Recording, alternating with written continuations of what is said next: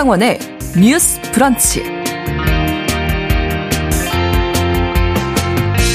안녕하십니까. 아나운서 신성원입니다.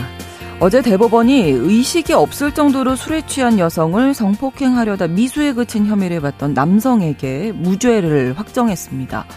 당초 검찰은 이 남성을 준강간 미수 혐의로 기소했는데요. 재판 과정에서 한거 불능 상태를 이용해 성폭행할 고의가 있었는지가 쟁점이 됐고 재판부는 남성에게 고의성이 확실히 증명되지 않았다 이렇게 판단을 한 겁니다. 어제 시민단체들은 대법원 앞에서 동의도 한거도 할 수 없었던 성폭력 피해자를 외면했다면서 비판했는데요.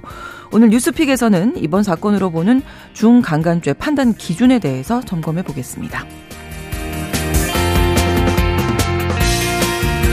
통계청 자료에 따르면 2021년 기준 아동 청소년 사망 원인 1위는 극단적 선택이었고요. 청소년 자살률은 1년 새 10%가 증가했습니다. 미래 세대인 청소년들의 정신 건강에 위험 신호가 켜진 셈인데요. 실제 최근 강남에서 10대가 투신을 하면서 SNS 생중계를 해서 큰 충격을 줬었죠.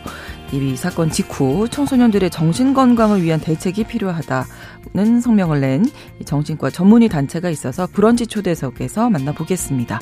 청소년들의 정신 건강에 대해서 집중적으로 다뤄보겠습니다. 4월 28일 금요일 신성원의 뉴스 브런치 문을 열겠습니다.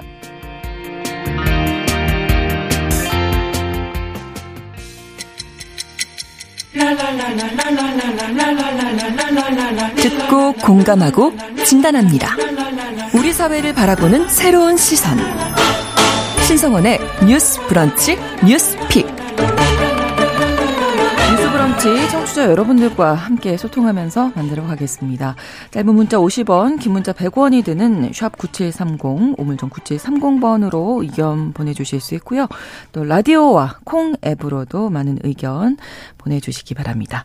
금요일의 뉴스픽. 한겨레 신문 박다혜 기자, 장유미 변호사 두 분과 함께하겠습니다. 어서 오세요. 네, 안녕하세요. 안녕하세요. 네, 자 말씀드린 대로 어제 대법원이 의식이 없을 정도로 술에 취한 여성을 성폭행하려다가 미수에 그친 혐의로 기소된 남성에게 무죄를 확정했는데 일단은 좀 크게 논란이 되고 있는 상황입니다. 어떤 사건인지 박다혜 기자 좀 정리해 주실까요? 어, 네, 이게 사건이 사실 이렇게 오래 판결이 걸릴 줄은 몰랐는데요. 네. 그 2017년에 일어난 사건이에요. 6년 네. 전이고 이제 이 피해자분이 친구들과 이제 클럽에 이제 놀러 가신 거죠. 근데 이제 그때 그 클럽에서 자신한테 말을 걸어오는 남성이 있었고 음. 이분이 그러면 이제 친구들을 기다리다가 네. 어 그럼 친구들 올 때까지만 잠시 앉을게요 하고 잠시 합석을 하신 거예요. 근데 사실 술을 그렇게 많이 만취 상태가 아니었어요. 그러니까 음. 술을 한 한두 잔 정도 마셨다고 진술을 했고 근데 이제 눈을 떠보니까 완전히 서울 외곽의 모텔에서 이제 아. 자신이 이제 옷을 완전히 벗은 채로 어.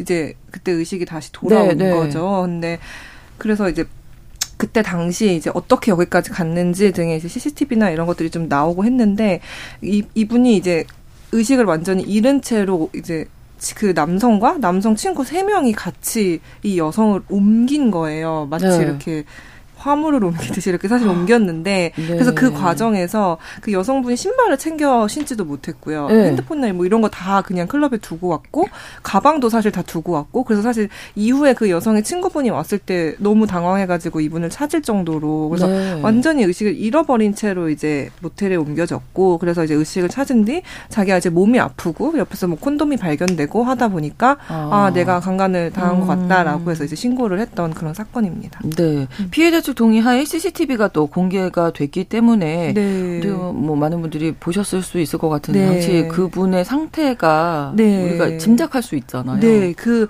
아마 보시면 네. 누가 봐도 이분이 약간 그러니까 자의, 그러니까 내가 자유로 움직일 수 없는 네, 그런 상태라는 걸 아실 수 있을 거예요. 이렇게 보시면 음. 옆, 옆에서 양 옆에서 남자 두 분이 이제 부축을 이제 음. 하고 있고 이제 몸을 이렇게 가누지 못하니까 계속 이제 거의 허리가 90도로 꺾여져 있거든요. 네. 그래서 그리고 그 영상들을 쭉 보시면, 그러니까 공개되지 않은 그 전체 영상도 이제 재판부에서 이제 본 거를 보면, 그러니까 남성 두 분이 중간에 잠깐 이 손을 놨을 때 완전히 그냥 바닥에 쓰러지세요. 아. 그럼 그거는 이제 온전히 내가 서 있지 못하는 상태라는 거잖아요. 음. 그래서 이미 이때는 이제 사실상 어, 네, 내가 오, 롯이 이렇게 자의가 없는 상태였다라고 음. 좀볼 수 있을 것 같습니다. 어제 대법원 앞에서 기자회견 진행한 시민단체에서는 조직적으로 유인 음. 강간하는 행위 이렇게 음. 표현을 하던데요. 네, 이게 그 말씀드린 대로 남성 4 명이 같이 이제 옮겼어요. 음. 그리고 이게 우리가 일반적으로 그러니까 이건 약간 저희의 상식 선에서 생각을 했을 음. 때한 여성이 클럽에서 만난 낯선 남자와 한 30분 정도 지났는데 서울 그러니까 가까운 그 인근의 모텔도 음. 아니고 서울 외곽에 완전히 동떨어진 모텔에서 옮겨진다는 거는 사실 이제 아마 이 그 지원하시는 이 비대위 쪽에서는 어쨌든 의도가 있고 이걸 애초에 약간 좀 계획해서 남성 네 명이 작정하고 음. 좀한 거 아닌가라는 그렇게 좀 보시는 것 같고요. 네. 사실 이게 제가 사실 대가 대법원 판결문을 아직 못 봐서 정확하게 말씀드리기는 어렵긴 하지만 한두 잔을 마셨다고 진술을 했거든요. 네. 그리고 30분 정도의 시간이면은 완 전히 내가 그렇게까지 의식을 잃을 음. 정도로 만취하기는 조금 어려운 시간이기도 한데 그래서 혹시 뭐 수면제나 아니면 네. 다른 약물이나 좀 이런 게좀 사용된 거 아닌가라고 의심이 드는 대목도 있기는 합니다. 네, 네. 증거가 없으니까 네, 이제 네, 무죄로 네, 지금 네. 어, 음. 판단이 됐는데 음. 중강간 미수 혐의잖아요. 네. 기소된 게 일단 요거부터 좀 중강간죄 네. 어떤 건지. 일단 중강간 미수로 기소를 할 수밖에 없었던 건 네. 이제 강간의 직접적인 증거 같은 거를 찾지는 못했던 음. 것 같습니다. 이 여성으로선 당연히 그렇게 신고할 수밖에 없었을 거예요. 네. 주변에 어쨌든 콘돔이 발견이 네. 됐고 본인이 나체 상태로 눈을 음. 뜨게 된 그렇죠. 것이거든요. 음. 그러면 이게 강간인지 강간 미수인지 아니면 음. 중간간인지 여부를 음. 법리적인 검토를 하게 되는데 네. 이를테면 중간간이란 건 그렇습니다. 강간죄는 이 형법에 폭행 협박이 수반되어야 된다고 아, 되어 있습니다. 네. 그런데 중간간은 폭행 협박이 없을 때도 강간과 동일하게 처벌을 할 필요성이 있는 범죄를 규율하기 위해서 예, 좀 아, 만든 건데요. 네. 이를테면 너무 술에 만취해가지고 음, 거의 네. 항거를 할 수 없다, 저항을 할 수 없다. 왜냐하면 일반 강간죄 같은 경우에는 폭행 협박이 어느 정도 수위에 올라야 됩니다. 음. 그럼 어느 정도나 거절 의사를 분명히 표했는지 여부를 좀 음. 세세하게 따지게 되거든요. 그런데 피해자가 거의 심신 상실 상태였다, 한거 불능 상태였다. 이게 요건으로 돼 있는 겁니다. 음. 그러면 아예 저항 자체를 할 수 없는 거예요. 그런 사람을 성범죄의 대상으로 삼았을 때 강간죄랑 똑같이 처벌할 필요가 있다라고 해서 중강간죄라는 범죄가 존재하는 것이고요. 음. 여기서 미수로 했다라는 건 네. 기본적으로 미수 행위로 처벌하기 위해서는 미수범 처벌 규정이 따로 있어야 되고요. 네. 그리고 또 하나는 실행에 착수해야 됩니다. 범행 음. 실행에 착수. 그렇다면 재판부는 옷을 벗긴 행위는 이론의 여지가 없는 것 음, 같아요. 음, 네. 본인이 그렇게 진술을 했고 피고인도 거기에는 부합하게 이야기를 했습니다. 네. 그러면 옷을 벗긴 행위가 강간으로 나아가기 위한 실행의 음. 착수일지. 왜냐하면 실행의 착수라고 하기 위해서는요. 이 실행이 네. 원래 본 범죄와 상당히 연관성이 있어야 음. 돼요. 네. 그러면 당연히 피해자는 이렇게 주장합니다. 옷을 벗겼다는 건 성범죄를 그렇죠. 하기 위한 당연한 사전 행위 아니겠느냐. 그냥 뭔가 상식적으로도 그렇죠. 예. 그런데 뭐.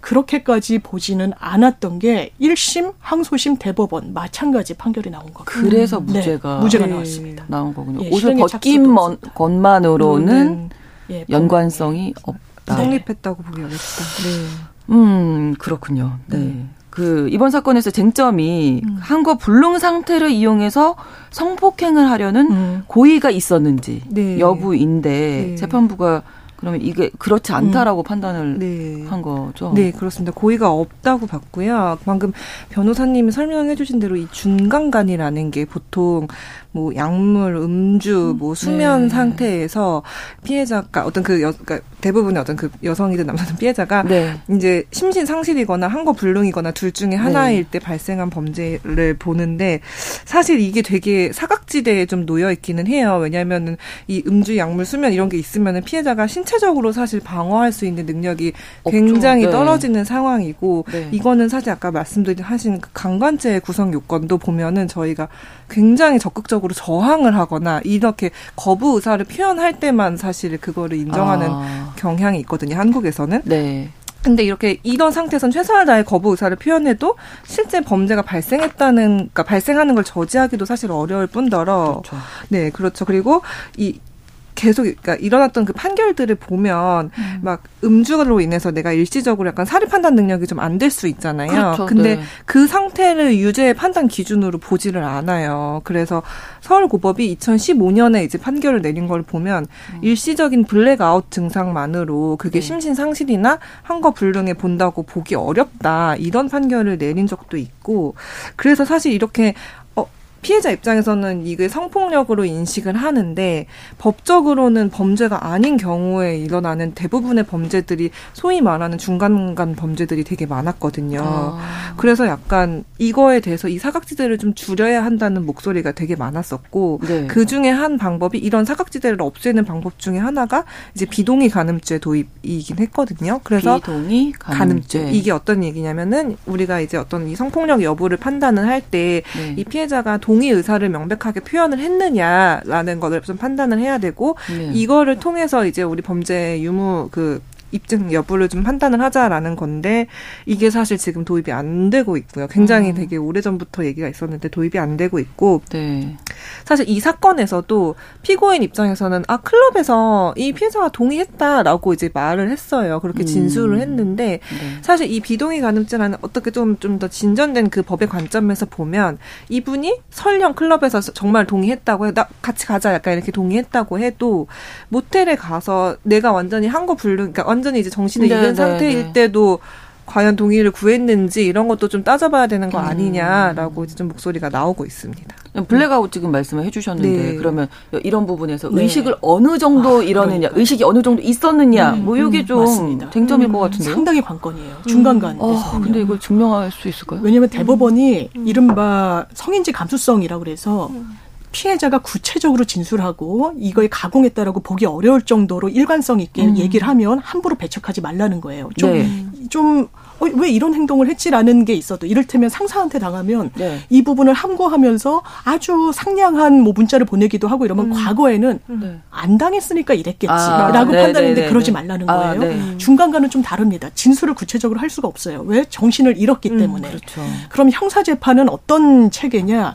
피해자는 당사자가 아닙니다. 아. 피고인과 검사가 당사자예요. 유죄를 입증하려는 검사가 상대방에 있는 거고요. 피고인 위주로 돌아가는 절차입니다. 음. 그럼 피고인 입장에서 주대계 아. 재판부가 판단을 하는데 네. 이런 거예요. 블랙아웃은 이렇게 보시면 됩니다. 어, 나 어제 완전 필름 끊겼잖아. 네. 나 완전 만취했어. 그럼 친구들이 무슨 소리야? 흥겹게 놀던데, 음. 얘기도 잘하고 그러던데, 음. 의식은 있는데요. 자기 기억은 사라지는 거예요. 네, 네, 네. 제3자가 봤을 때는 술에 얼마나 취했는지를 알 수가 없습니다. 어. 이런 상황은 최소한 심신 상실 내지는 항거 불능으로 보기 어렵다는 거예요. 어. 피고인 입장에서. 음. 그러면 유죄가 되는 정도는 어느 정도가 돼야 되느냐. 예. 그래서 블랙아웃에 조금 상반되는 passing out이란 개념을 음. 쓰는데요. 아. 이건 완전히 그냥 수면 상태에 빠졌다고 보면 됩니다. 아. 아. 이게 사지가 축 늘어져서 그냥 잠을 네. 자고 있는 음. 누가 봐도 객관적으로 제3자가 봤을 때 어. 아, 저항 못 하겠구나. 예, 예, 라는 정도에 이르러야 사실 중간간이 성립 그럼 아까 그 CCTV 겁니다. 상에서 그 네. 여성분을 이렇게 네.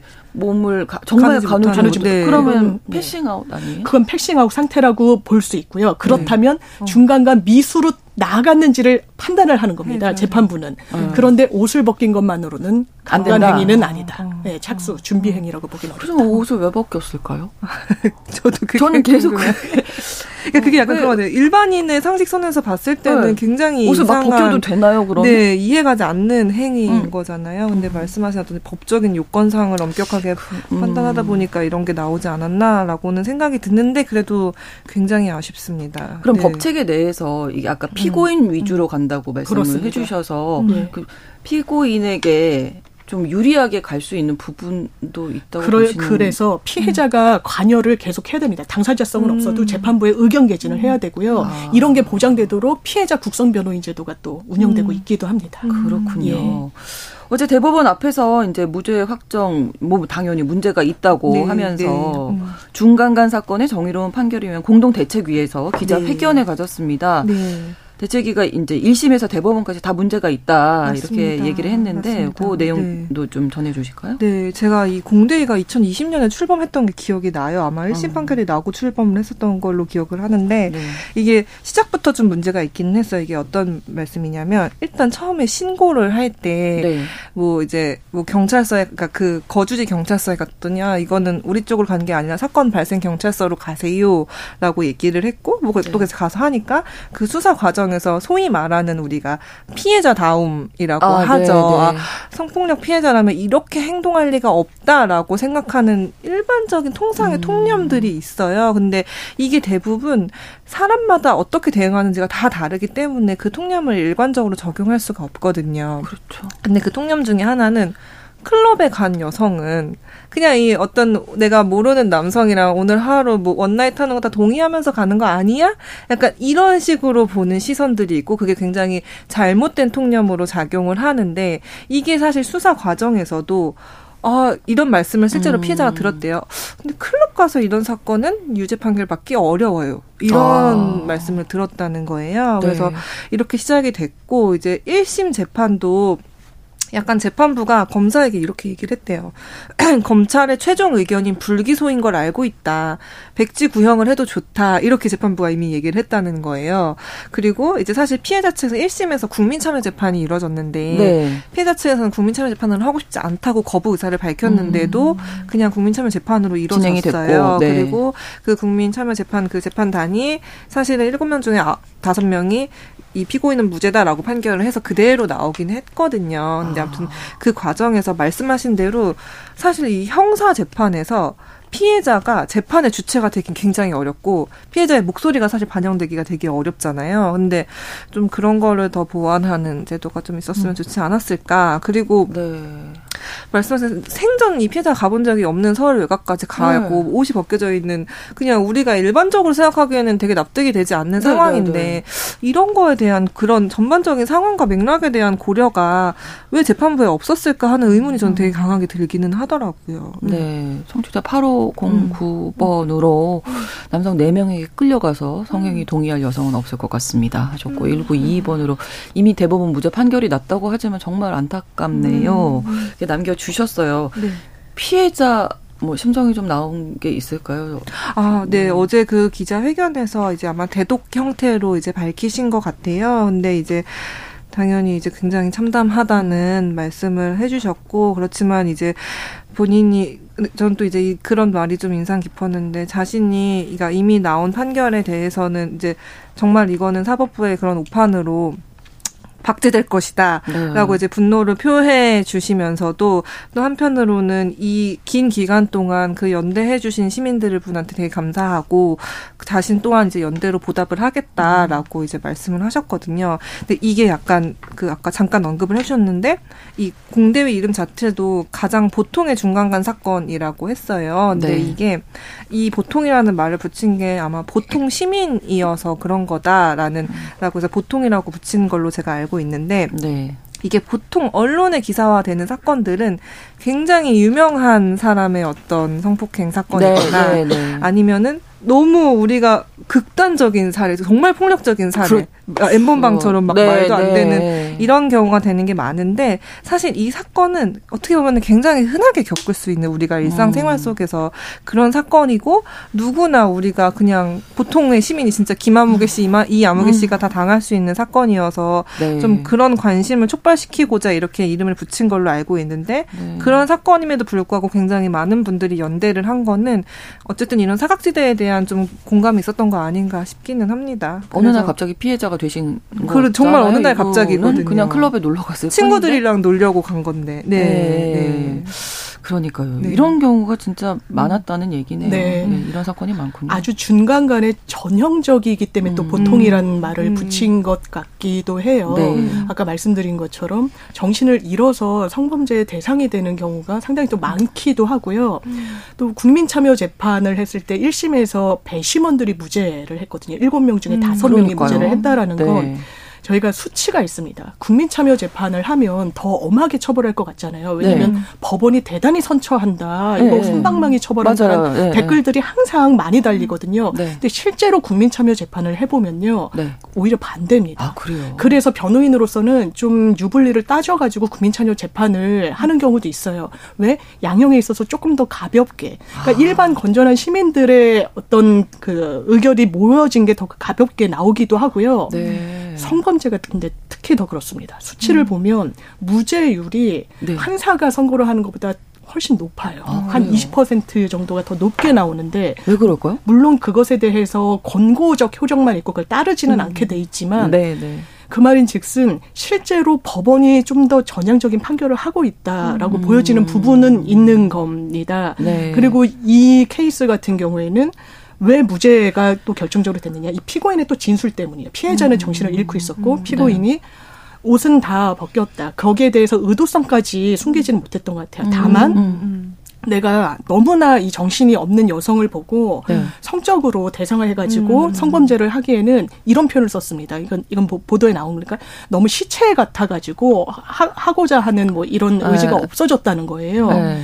그러면 그 말만 있는 겁니다. 그 상황에 대해서는. 음. 그러네요. 모텔 내부는 CCTV도 없고요. 음, 뭐 예. 가본 적이 없으니까. 그러니까 이게 음. 그래서 법원도 합리적 의심이 배제될 정도의 음. 유죄 확증은 재판부가 갖지 못했다라는 음. 이유로 무죄를 판단하게 된 겁니다. 음. 네. 그, 그러니까 의문을 가진 것 중에 하나가 이 말씀하신 대로 이 내부의 상황은 사실 피고인의 진술에 의존할 수밖에 없는데 맞습니다. 그 모텔에서 그 처음에 이거 방 키를 내줬던 그 네. 직원도 그렇고 네. 그 같이 갔던 뭐 피고인의 친구도 그렇고 아 그 여성분 그렇게까지 정신을 잃지 않은 상태 아니었다라고 진술을 했다고 해요.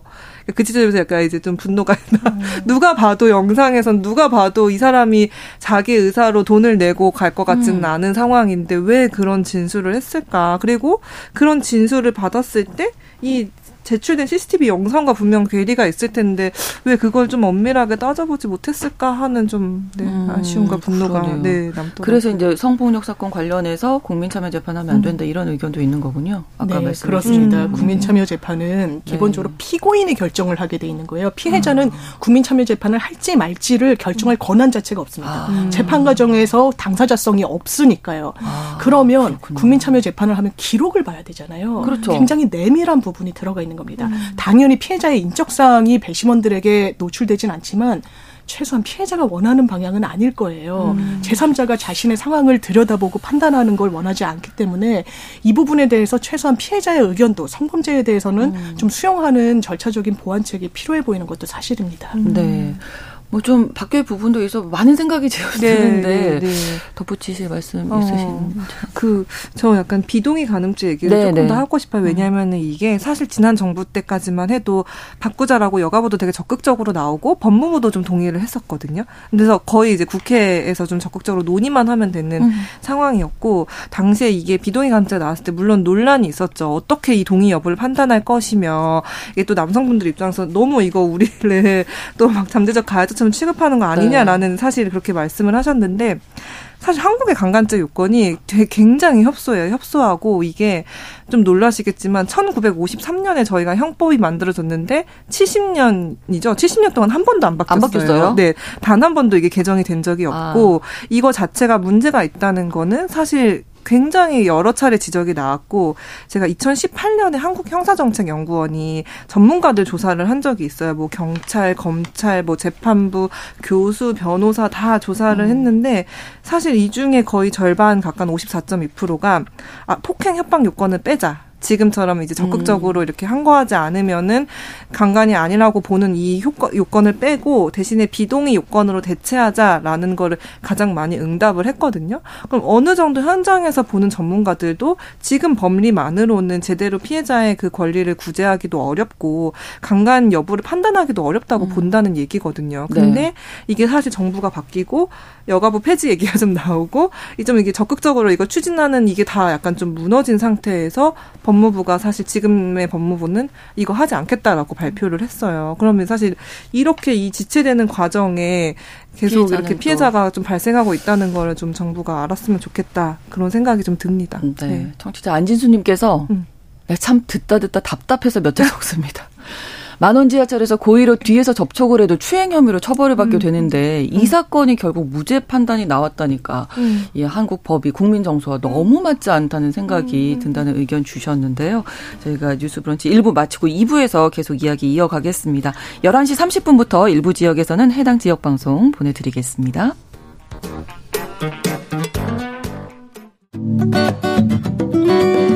여러분은 지금 KBS 1라디오 신성원의 뉴스 브런치를 함께하고 계십니다. 더 하실 말씀이 있으신가요? 네. 사실 성범죄가 상당히 어렵습니다. 양측 입장이 네. 대단히 갈려요. 아까 말씀드렸던 대법원이 성인지 감수성이라는 개념으로 굉장히 피해자성을 강요하지 말라라는 거 대단히 공감이 되는데 반대 목소리도 높습니다. 저희가 그렇군요. 실무를 하다 보면 거의 제가 주변의 변호사님들한테도 물어봐도 성범죄로 의뢰인이 다투고 네. 싶다고 해도 웬만하면 자백하라고 한다는 경우가 많은 거예요. 아. 이 법원도 판결의 추세랄까요? 어떤 네. 그런 부분을 무시하고 대응할 수가 없다 네, 보니까 네, 네, 이게 그런 맞는 방향이냐에 대한 문제 제기가 또 하나 있고 그럼에도 불구하고 여전히 여러 형태의 또 성범죄 그리고 대응하지 못하는 부분들이 있습니다. 그러니까 사회에서 여러 논의가 있고 그게 아주 격렬하게 격돌하는데 저는 성범죄를 둘러싼 게 정말 아주 그 하나의 단면이지 않나 이런 생각을 많이 합니다. 예. 네. 알겠습니다. 뭐 착잡하네요, 조금. 네, 그렇습니다. 두 번째 뉴스픽으로 가보겠습니다. 어제부터 개정된 동물보호법이 시행되고 있는데요. 변화되는 게 꽤 많아서 좀 정리를 해드리려고 합니다. 일단 동물보호법이 개정된 배경이 있었죠, 변호사님. 네, 네. 사실 동물권이라는 개념도 저희한테 아직까지 생소하기도 한데요. 그렇죠. 예, 예.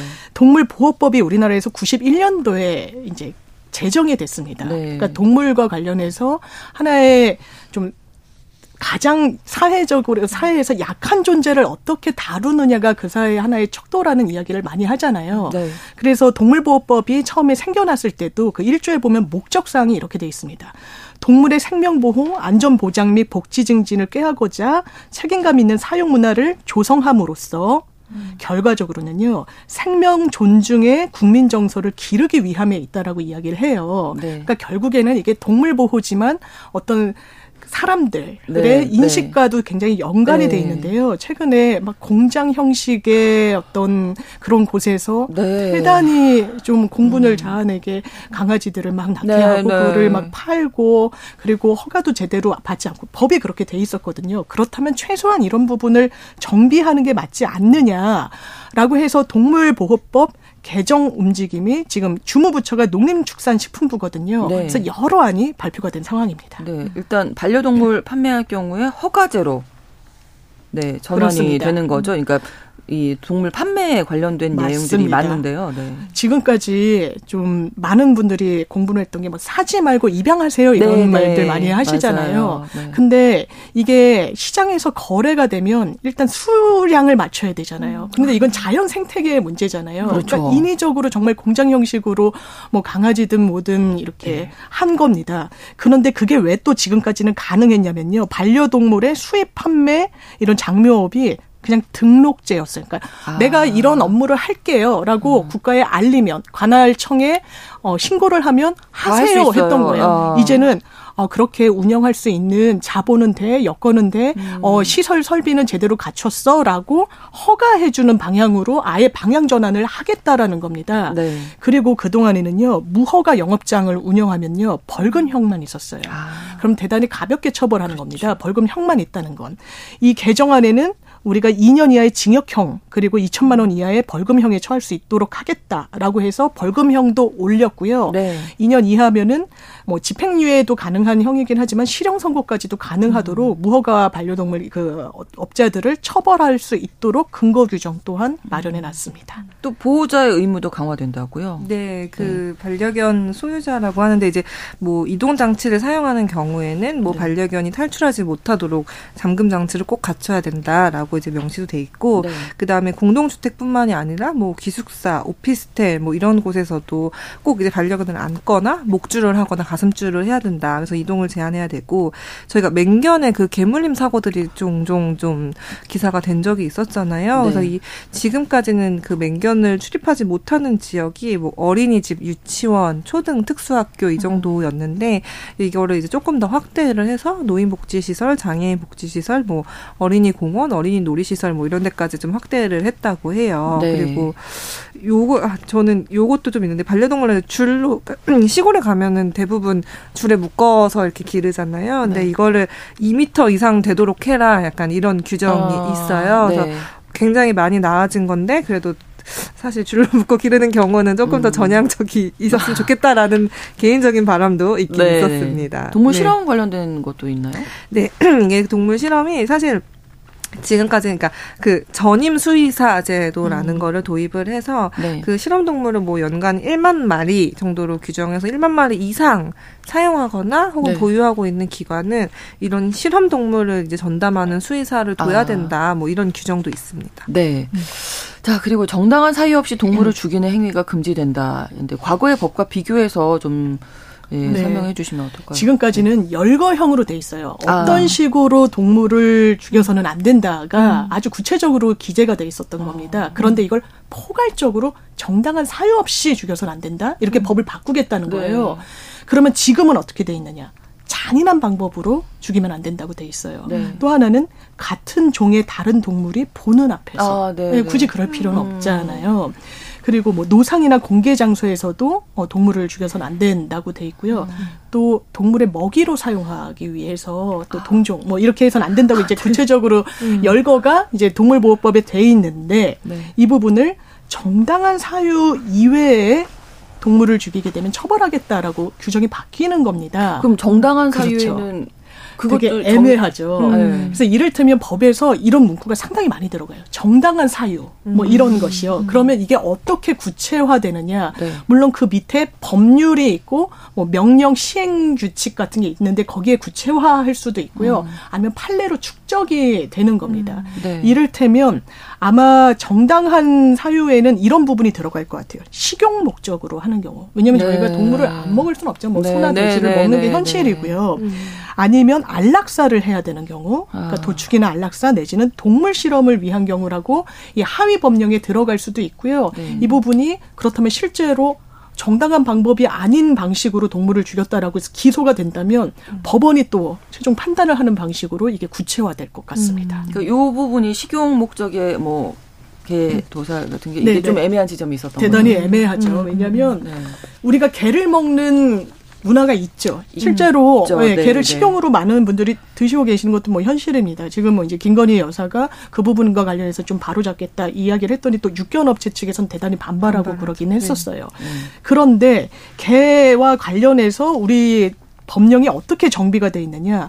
일단 축산법상 가축으로는 돼 있어요. 음. 그런데 식용이 되고 시장에서 유통되는 이런 육류는요 네. 다 관계 법령에 있습니다. 위생 상태 이런 부분을 음. 점검을 해서 시장에서 판매가 되도록 해야 되기 때문에 네. 축산물 위생 관리법이란 게 있어요. 아주 세세하게 아. 어떤 그 육류 형태를 어좀 규율한다라고 돼 있는데 개고기는 사실 빠져 있습니다. 아, 그러니까 개고기를 먹는다는 걸 전제하고 법령에 넣기까지가 상당히 부담스러웠던 음. 거예요. 그런데 이번에 정당한 사유로 동물을 죽이면 안 된다라고 했을 때 식용 개가 포함될지 말지 이거는 사실 논란의 여지가 있는 겁니다. 아주 명시적으로 포함하진 않았거든요. 아, 예. 그렇군요. 예. 아무튼 이번 개, 법 개정안이 시행되면서 좀 긍정적인 변화 기대해봐도 될까요? 어떠신지 한 말씀씩 음. 듣고 마무리하죠. 네. 저는 사실 되게 격세지감을 느꼈는데요. 제가 2015년에 국회를 출입하면서 이 농림축산식품해양수산위원회를 담당을 한 적이 있었는데 그때만 해도 그때도 이제 이런 동물보호법 개정안이 굉장히 많이 발의가 됐었어요. 근데 실제로 상임위 회의를 들어가 보면 사실 의원들이 이거를 심사하는 걸 굉장히 주저했어요. 왜냐하면은 음. 말씀하신 대로 동물 복지라 그때는 동물 복지가 이런 정도의 또 개념이 있지도 않았고 그렇죠. 네. 우리는 그 대부분의 이 저기 본인들이 하는 그 소관 그 법안이 해당되는 분들이 다 축산업자, 가축업자들인데 그들을 대상으로 하는 법을 심사를 하는데 갑자기 동물 복지를 끌고 나오면 이거는 사실 본인들의 표현도 도움이 안 되고 네. 그러니까 이걸 어떻게 우리가 심사하냐 그리고 굉장히 정확히 이런 발언을 한 의원이 있었는데 그때도 정당한 사유 없이 동물을 죽인 자에 대한 처벌을 얘기하자라는데 우리가 정당한 사유를 어떻게 판별하냐 음. 우리 이렇게 복잡한 거는 하지 음. 말자 이런 논의가 있었거든요. 네. 근데 이 한 7년인가요? 8년인가요? 8년의 사이가 흐르는 동안 아 사람들이 음. 동물권에 대한 인식이 정말 그렇죠. 달라졌구나. 이게 국회를 통과했을 정도면 어쨌든 네. 우리가 조금 이게 또 인식이 많이 올라 온 거 아닌가. 그래서 음. 좀 이번 그 개정안에도 어떤 부족한 지점이나 뭐 음. 뭐 이런 지점이 있겠지만 네. 조금은 희망을 가져도 되지 않을까 약간 그런 생각도 좀 듭니다. 그렇게 뭐 조금씩 네. 바뀌어 나가야 되지 않을까 네, 그렇습니다. 한꺼번에 바뀔 수 없을 것 같고요. 맞습니다. 금요일의 뉴스픽 한겨레 신문 박다혜 기자 장윤미 변호사 두 분과 함께했습니다. 고맙습니다. 감사합니다. 감사합니다.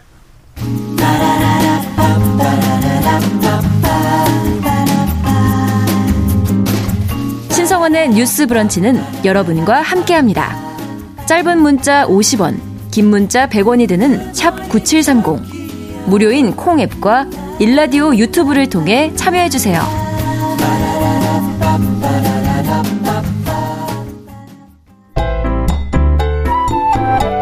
오늘의 인물을 만나봅니다. 뉴스 브런치 초대석. 통계청에 따르면 지난 2021년 기준 아동 청소년의 사망 원인 1위는 극단적인 선택 이었고요. 청소년의 자살률 1년 새 10%가 증가했습니다. 미래 세대인 청소년들의 정신 건강에 위험 신호가 켜진 건데요. 최근 또 강남에서 10대가 투신을 하면서 SNS에 생중계한 사건이 충격을 줬는데 이 사건 직후 청소년들의 정신 건강을 위한 대책이 있어야 한다라고 성명을 내신 곳이 있습니다. 예, 대한정신건강의학과 의사회 김상욱 홍보 부회장과 브런치 초대석에서 이야기 나눠보겠습니다. 어서 오십시오. 네, 반갑습니다. 네. 실제로 뭐 병원에서 10대 청소년이라든지 부모님들 많이 만나고 계신 거죠? 예. 네, 그렇습니다. 예전에 비해서 좀 체감하세요. 좀, 아, 이런 청소년들이 많이 늘었다. 네, 10대 청소년들 정신 건강에 네. 상당히 적신호가 켜져 있고 네. 또 실제로 어려움을 겪는 청소년들이 늘고 있다는 생각을 갖고 있습니다. 네. 어, 제가 있는 강남권 이제 음. 정신건강의학과 외래 오, 찾아오는 10대들을 보면은 네. 우울하다. 우울하대요. 네, 의욕이 없다. 어. 그리고 짜증이 난다. 불안하다.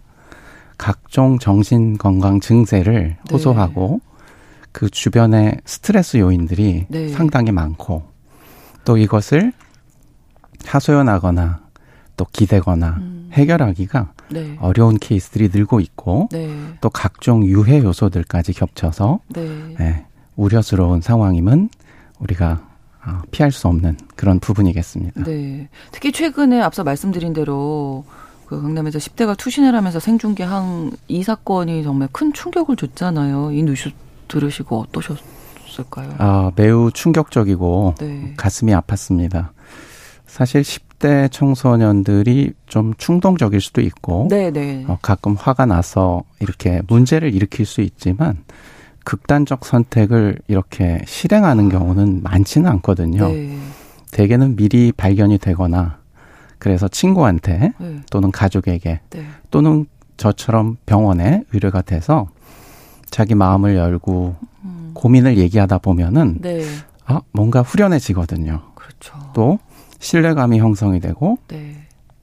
또 우리가 요즘은 우울이나 불안을 해소하는 이제 각종 치료 약들이 있어서 그런 걸 쓰면 훨씬 좋거든요. 네, 네. 그런데 그러한 것들이 제한되거나 음. 또는 엎친 데 덮친 격으로 또 주변에 여러 가지 스트레스 요인이 겹치게 되면은 네.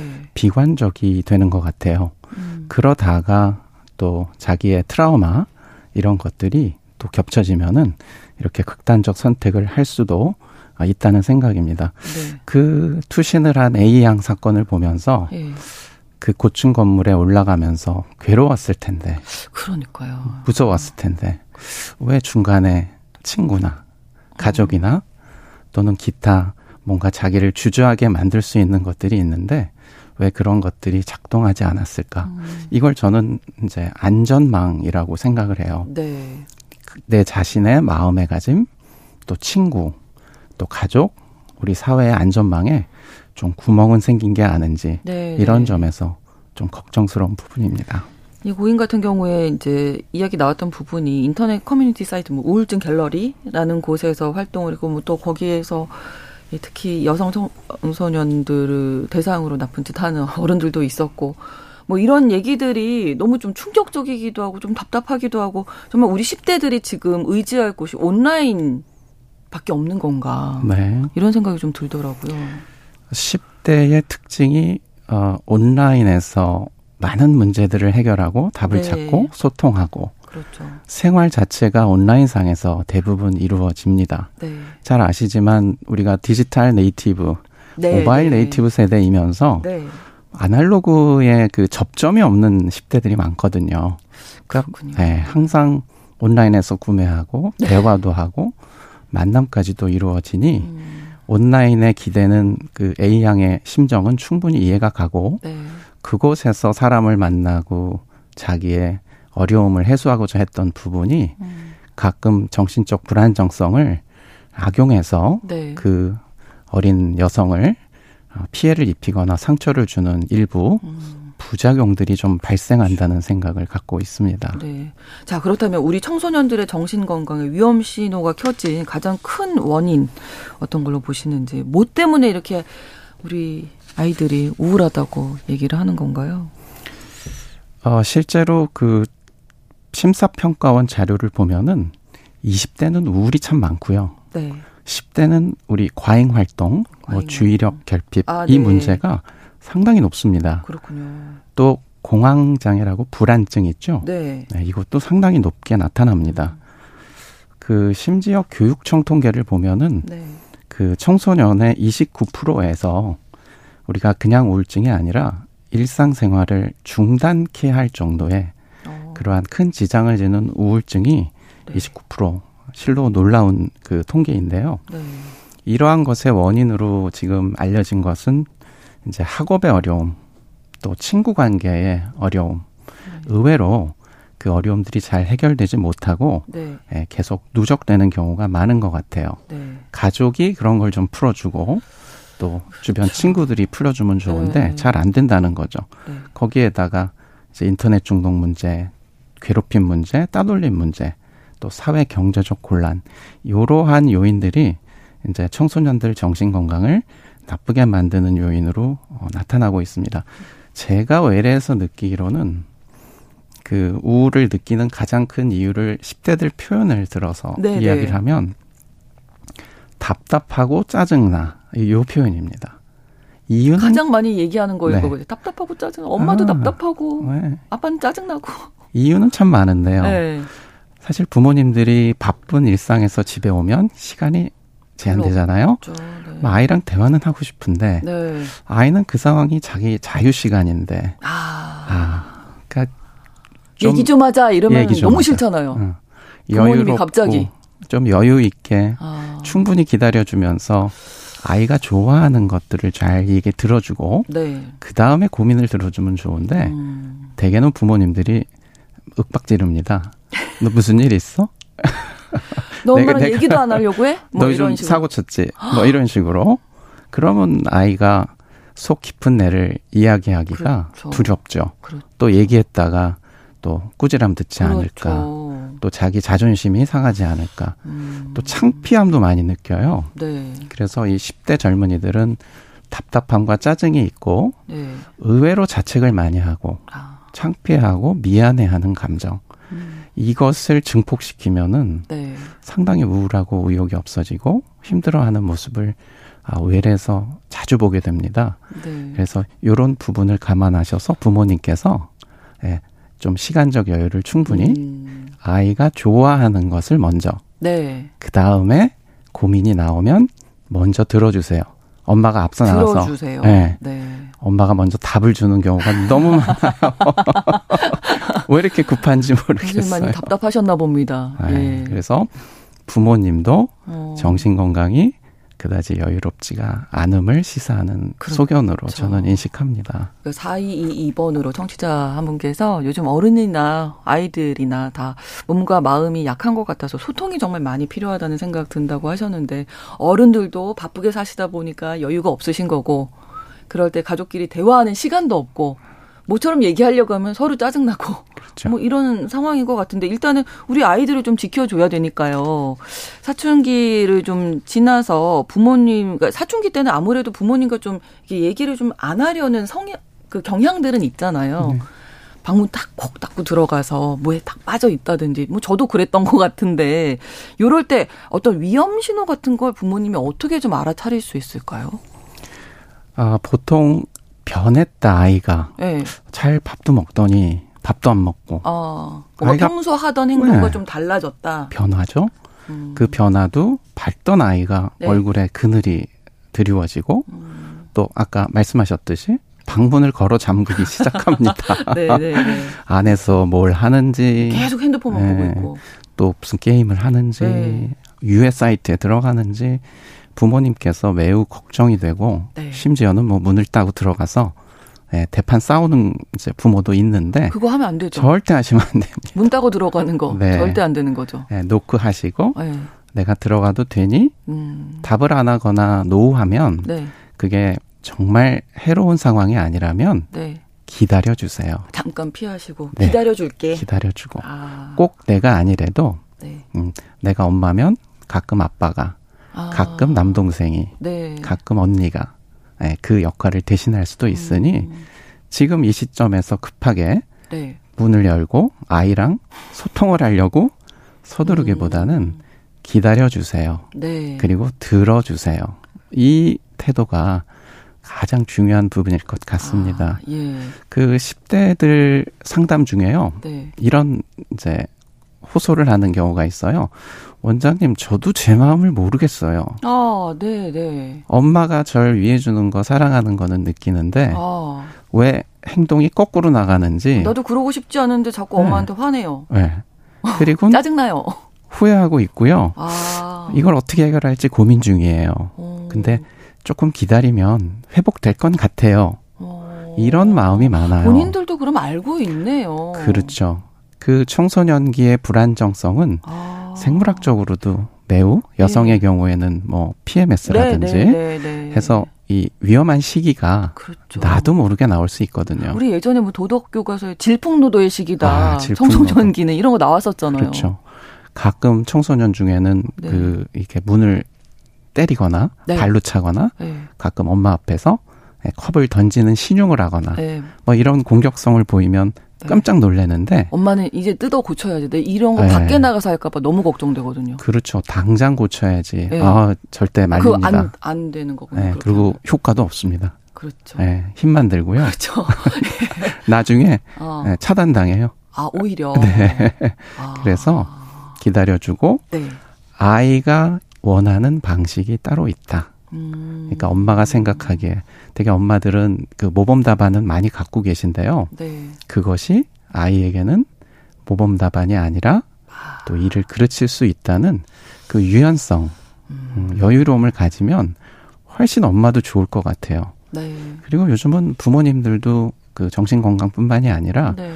신체 질환도 많이 갖는 분들이 있어요. 그러다 보니 몸이 피곤하고 네. 또 일상의 바쁜 터에 그렇죠. 예, 좋지 않은 그런 발언들로 음. 그 의도치 않게 10대 자녀들에게 상처를 주는 경우가 아, 많습니다. 네. 본인은 기억을 못 하세요. 아이고. 나중에 이제 자녀가 와서 다 잃릅니다. 아, 아 그렇군요. 어. 네, 그러면 조용히 부모님 상담 시에 아. 찬찬히 얘기를 드리면 네. 아, 내가 그때 그 말이 아이한테 놀라시겠네요, 부모님. 말문을 닫게 했구나. 그때 아. 느끼시죠.